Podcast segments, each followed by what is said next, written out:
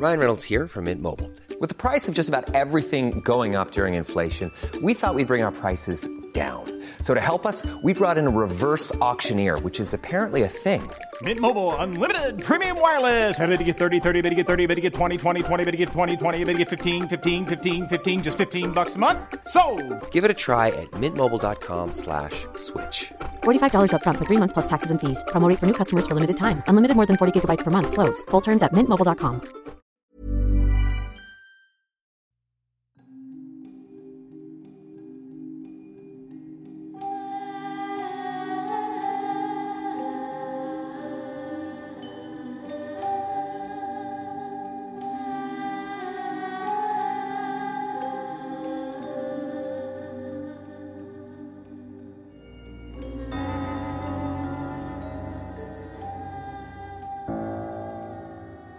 Mga babae sa poso. Magandang gabi sa lahat at lalong higit sa mga masugid na tagapakinig. Isang napakalaking karangalan na makapagbahagi ako ng kwento tungkol sa aking karanasang kababalaghan at katatakutan.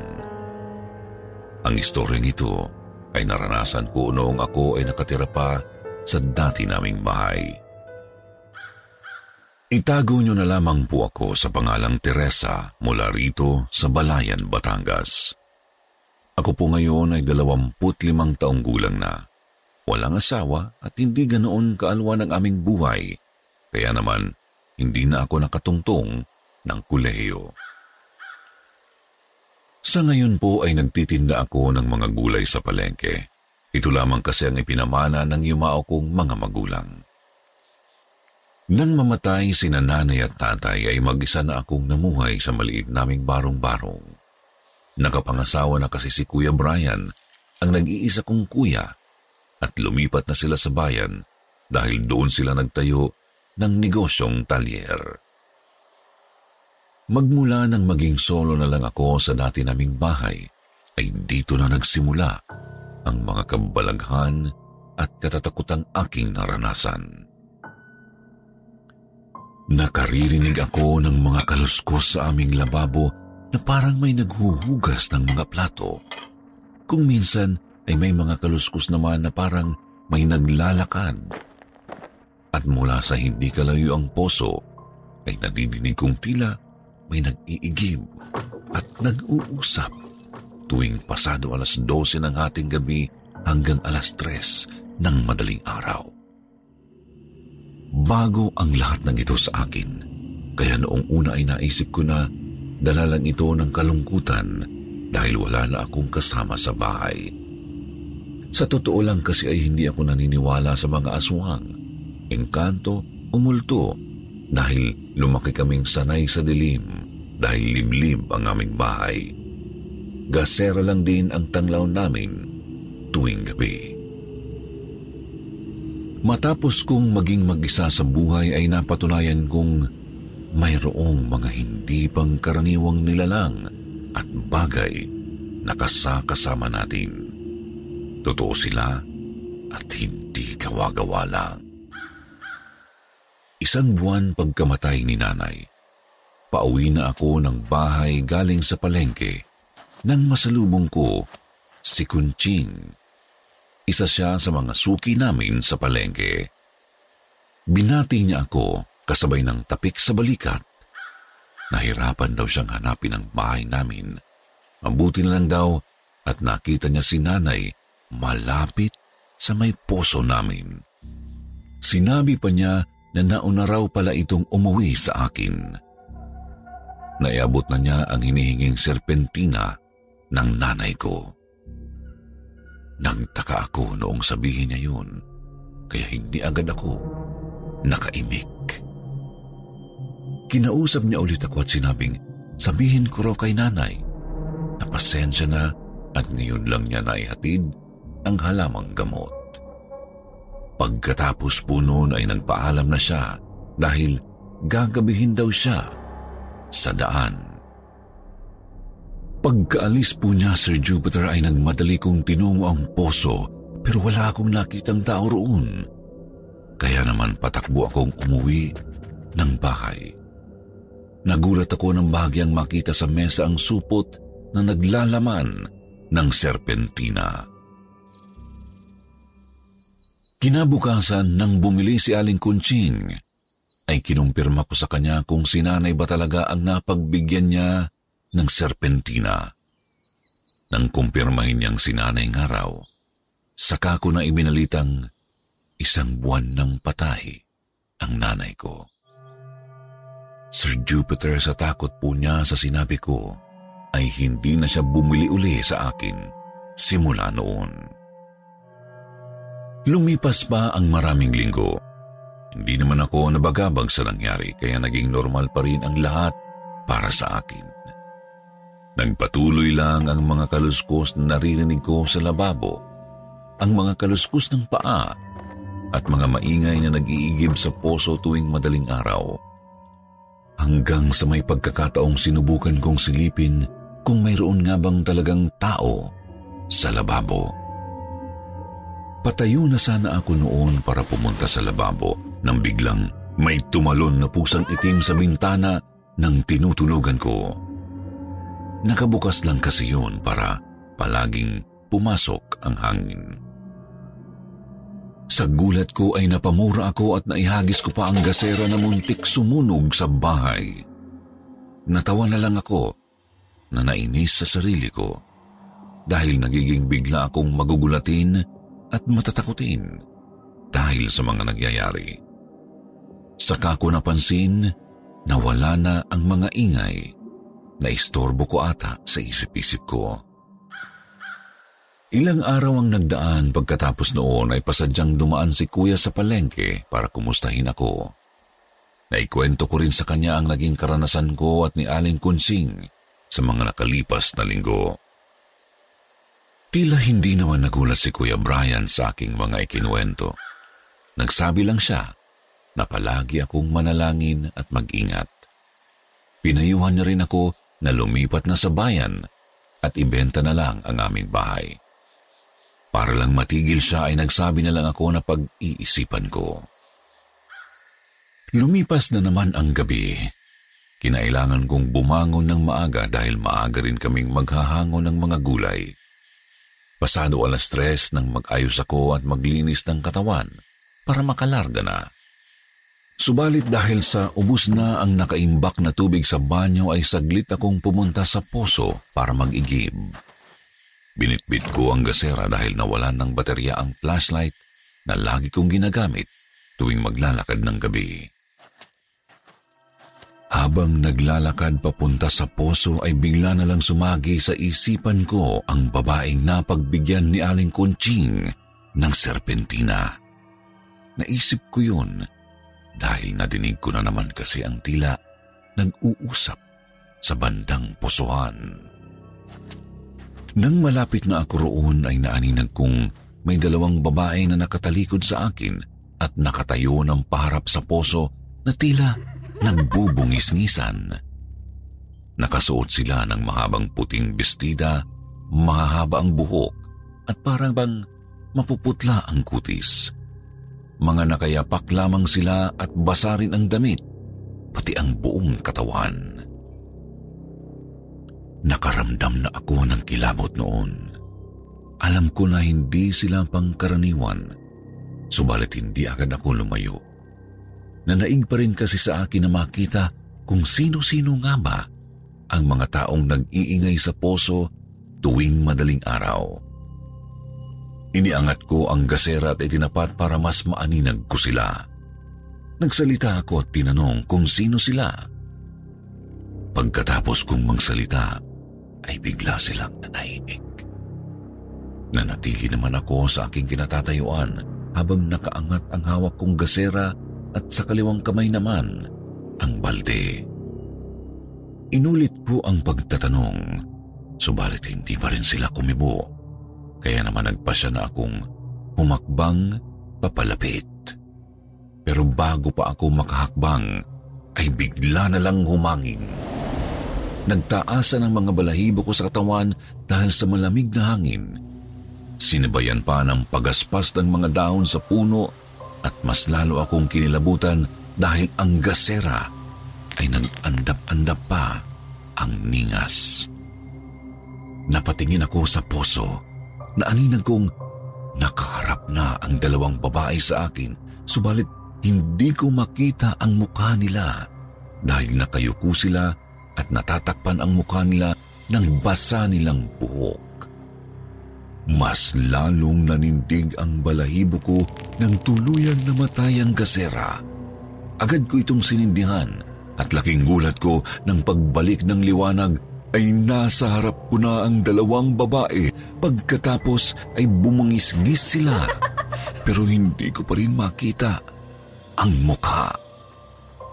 Hindi agad ako nakakilos, dala ng matinding takot at pagkabigla. Nang may masmasan, ay napamura na lang ako. Dala ng nervyos ay naihagis ko ang balde at parang nagalit ang mga babae dahil sa ginawa ko. Huminto na naman sila sa pagbungis-ngis. Napalitan yun ng ungol. Parang isang aso na handang manakmal.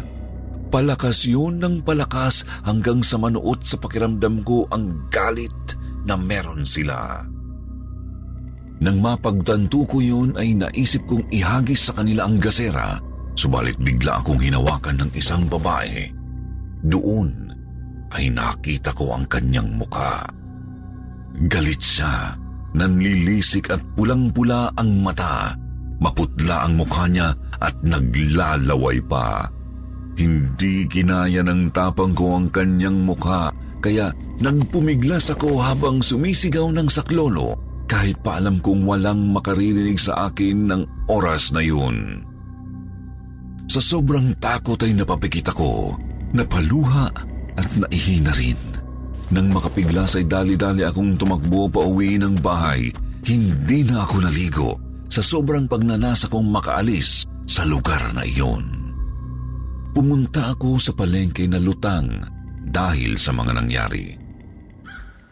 Nang magumaga na, ay pinuntahan ko si Kuya Brian at kinuwento ang lahat sa kanya. Nagpasya kaming ibenta ang bahay sa murang halaga, subalit bago yun, ay pinabindisyonan muna namin ito, pati ang poso. Doon ko nalaman ayon sa iba naming kapitbahay na ang nakikiigib sa amin ay matagal na nilang alam na mayroong mga kaluluwang namamalagi sa lugar na iyon. Ikinwento rin sa akin ni Kuya Brian na ayon mismo kay tatay, noong bata pa raw ako nang bungkalin daw ang lupa para tayuan ng poso, ay mayroong nahukay na dalawang kalansay. Marahil yun nga ang mga babaeng nagpapakita sa poso. Kung ano man ang kanilang dinanas, ay sana manahimik na sila dahil sa napabindisyonan na namin ang lugar. Sa ngayon ay pansamantala akong nakatira kina Kuya Brian habang patuloy na nagtitinda ng gulay, naghahanap ng bagong bahay na titiran ko. Nawa ay maging aral din sa ating mga tagapakinig ang aking karanasan na kailangan din nating paniwalaan ang mga bagay na hindi pangkaraniwan.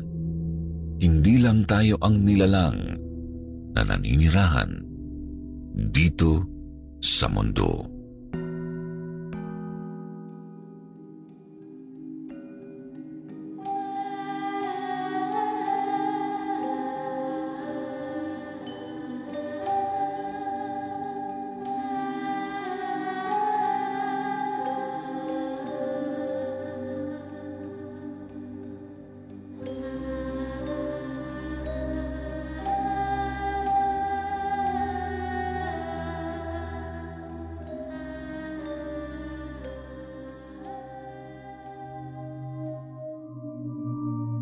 Magandang araw po sa lahat ng mga nakikinig na fans at siyempre sa inyo po Sir Jupiter.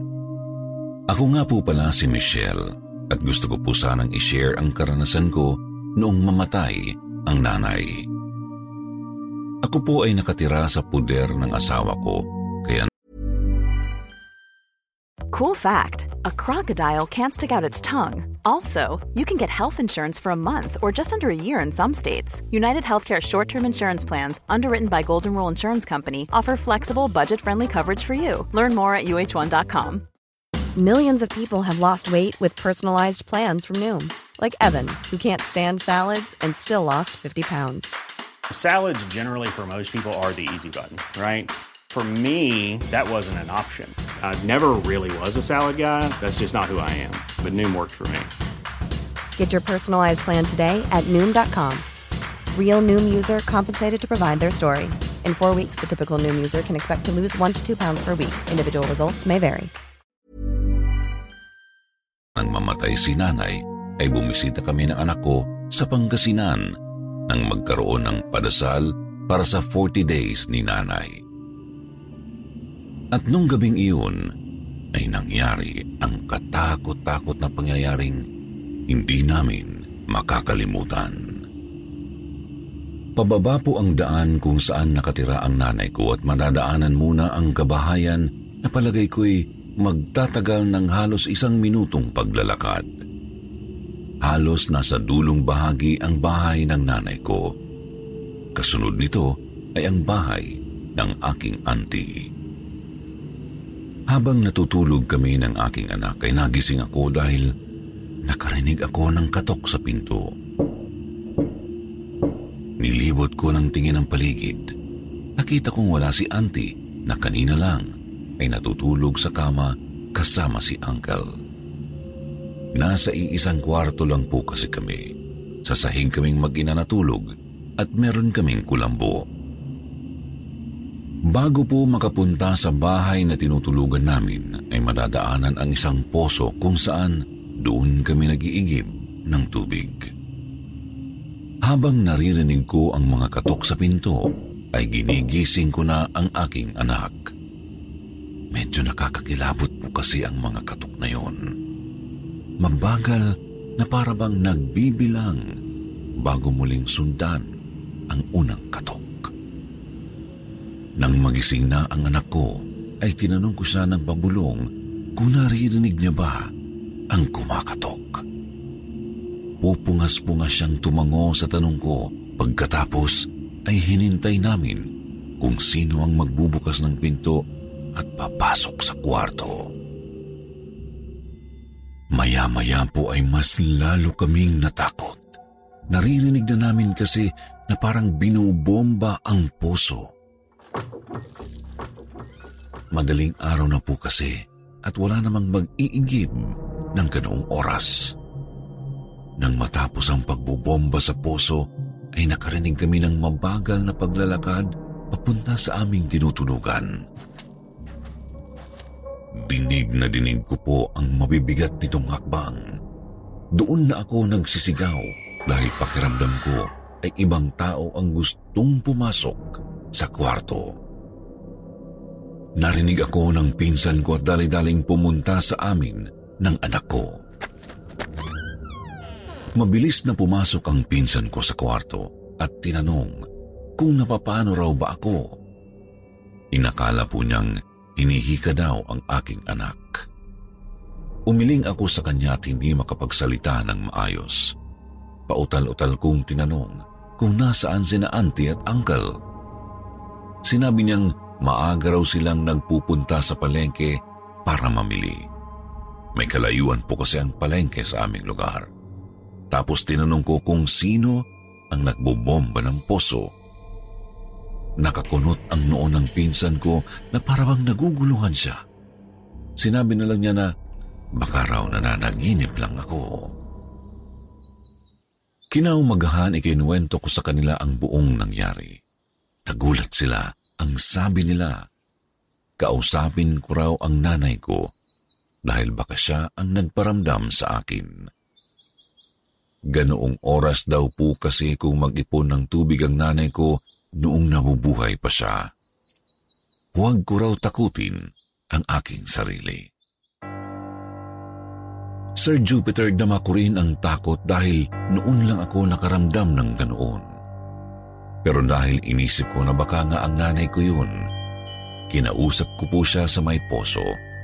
Sinabi kong huwag nang magparamdam sa amin ng apo niya at ipagdadasal ko ang kanyang pagtawid. Nang matapos po ang dasal namin para sa nanay ko, ay umuwi na po kami ng anak ko sa lugar namin. Dito ko na po tatapusin ang aking kwento.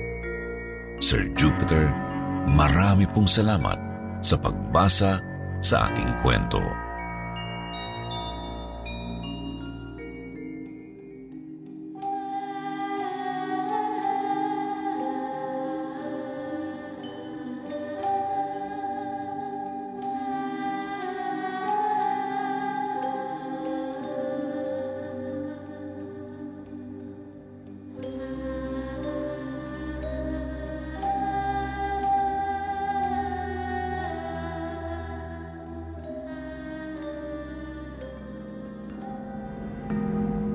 Engkanto sa Poso Sir Jupiter, ako po si John Art. Dito po sa amin ay may isang poso na pwede gumamit ang kahit sino. Ipinatayo po ito ng barangay namin dahil malayo kami sa bayan kung saan may linya na ng tubig. May ilan po sa amin na gumawa ng balon ng tubig para may sariling igiban. Masaya po dito sa amin, lalo na ang mga bata na nag-i-enjoy maligo sa poso. Tahimik po ang barangay namin at dahil magkakakilala ang lahat, ay masasabi kong wala pong krimen dito. Medyo bundok po ang lugar namin at maraming puno. Kapag umuulan, lumalabo ang tubig sa balon, kaya marami ang pumipila sa poso para mag-igib. Luma at gamit na gamit na ang poso kaya nagkaroon na ng singaw. Naging mahirap ang paglabas ng tubig. Kailangan pang buhusan ng tubig para sunduin ang tubig sa ilalim ng lupa at lumabas sa poso. Medyo matagal nga lang ang pagbobomba. Tsagaan lang. Isang madaling araw, gumising kami ng kapatid kong si Eden para maagang mag-igib para makaiwas kami sa mahabang pila ng mga tao kapag nagtanghali na. May kalayuan ang bahay namin sa poso kaya may dala kaming kariton. Nakasakay doon ang lahat ng galon namin, pati ang mga timba at drum. Madilim pa po ito, hindi pa sumisikat ang araw, kaya maririnig ang huni ng mga insekto sa mga puno. Pati ang mga tandang na alaga ng mga kapitbahay namin. May dala kaming flashlight na debaterya para tanglaw sa daan. Wala pa po kasing poste ng mga ilaw. Habang papalapit po kami sa poso, naririnig namin ang mga ingay, parang mga babaeng nagtatawanan. Napakamot ako ng ulo dahil sa inis. Akala ko kasi ay nauna kami, pero may mas nauna pa pala sa amin. Matagal pa naman bombahan ang poso. Matagal makakapuno ng mga lalagyanan dahil mahina ang lumalabas na tubig. Sinabihan ako ni Eden na bilisan daw namin at pumila na. Baka raw kasi dumami pa ang tao, kaya itinulak ko ng mabilis ang kariton. Habang papalapit kami, naaaninag na namin ang mga tao sa puso. Mga kakaiba sila dahil sa suot nila na hindi kagaya ng sa amin. Ang mga babae ay mahahaba at magagara ang damit. Ang mga lalaki naman ay kakaiba rin ang suot. Mahahaba ang manggas ng damit at may guantes pa sila. Ang sapatos nila ay patulis ang harapan. Matatangkad po sila. Parang ang saya-saya nila habang nag-iigib. Kahit madilim pa ang paligid ay nakikita namin sila dahil parang nagliliwanag ang kanilang suot. May ilan sa kanila na nakatayo lang na parabang nagbabantay. May hawak silang putol na sanga na pinalilibutan ng mga alitap-tap. Napahinto kami ni Eden at nagtanungan kami kung sino sila. Sabi ko ay parang mga dayo. Pero taga saan kaya sila? Mukha namang mamabait. Kaya lumapit kami. Binati nila kami ng nakangiti. Halos hindi kami makapagsalita ng kapatid ko. Tinanong kami ng isang babae kung mag-iigib daw kami. Tumango lang ako, tapos itinuro niya ang poso. Nang tingnan ko ang poso, naggulat ako dahil malakas ang buga ng tubig. ang ipinagtataka pa namin ni Eden. Gumagalaw ang hawakan ng poso na para bang binubomba ito pero wala namang pumahawak doon. Napapitlag ako nang magsalita ang isang lalaki. Sinabi niya, punuin na namin ang mga lalagyan kasi malapit na raw silang umalis dahil magliliwanag na. Sa pag-alis daw nila, mawawala na ang tubig. Mahihirapan daw kaming mag-igib. Mabilis naming isinahod ang mga lalagyan namin sa poso. Tuwang-tuwa ako, Sir Jupiter, kasi napakalakas ng tulo ng tubig. Malamig ang tubig at napakalinaw pa. Habang nagpupuno kami ng mga galon, ay hindi ko maiwasang tingnan ang mga dayo. Mga kakaiba kasing tao, noon lang ako nakakita ng kagaya nila. Nasa isip ko ay mayayaman sila. Pero bakit sila nag-iigib ng tubig? Nang makatapos na po kami sa pag-iigib ay hinagilap ko sila. Parang malalakas silang nilalang dahil nabubuhat nila ang malaking drum. Pinapasan lang nila ito pati ang mga babae ay nagpapasan din. Tumingin pa ang babaeng kumausap sa akin bago niya buhatin ang drum. Ngumiti siya na parabang nagpapaalam. Ngumiti rin ako at nagawa ko ng makapagsilita ng salamat po. Kasi hindi kami napagod sa pagbomba ng poso. Kumindat lang po siya at pagkatapos ay pinasan na ang drum na malaki. Ipinatong niya ito sa ulo niya at saka sumunod na sa mga kasamahan niyang naglalakad ng palayo. Tinatanglawan sila ng mga kasamahan nilang may dalang sanga ng kahoy na nagliliwanag. Tinitingnan namin ni Eden kung saan sila liliko. Pero tuloy-tuloy lang sila sa paglakad hanggang sa unti-unting lumabo sa panangin namin. Bago pa lumiwanag, ay naglaho na sila. Nagkatinginan pa kami ni Eden. Nagulat pa kami ng kapatid ko nang biglang tumunog ang bomba. Tumaas na pala ang hawakan nito. Dumikit na sa katawan ng poso. Hindi na ito gumagalaw mag-isa. Wala na rin ang malakas na tubig na lumalabas sa poso. Bago pa may dumating na mga tao ay nagsimula na kami ni Eden na itulak ang kariton namin. Habang kami ay papauwi, nagtatanungan pa rin kaming dalawa kung sino pa sila. Pero sinabi ko sa kapatid ko na sa amin na lang kung ano ang nakita namin. Hindi namin ikikwento sa iba, baka kasi hindi kami paniwalaan. Naisip ko rin ang daan na pinuntahan nila ay walang kalsada. Papunta yun sa gubat. Kaya naisip ko na hindi sila mga tao.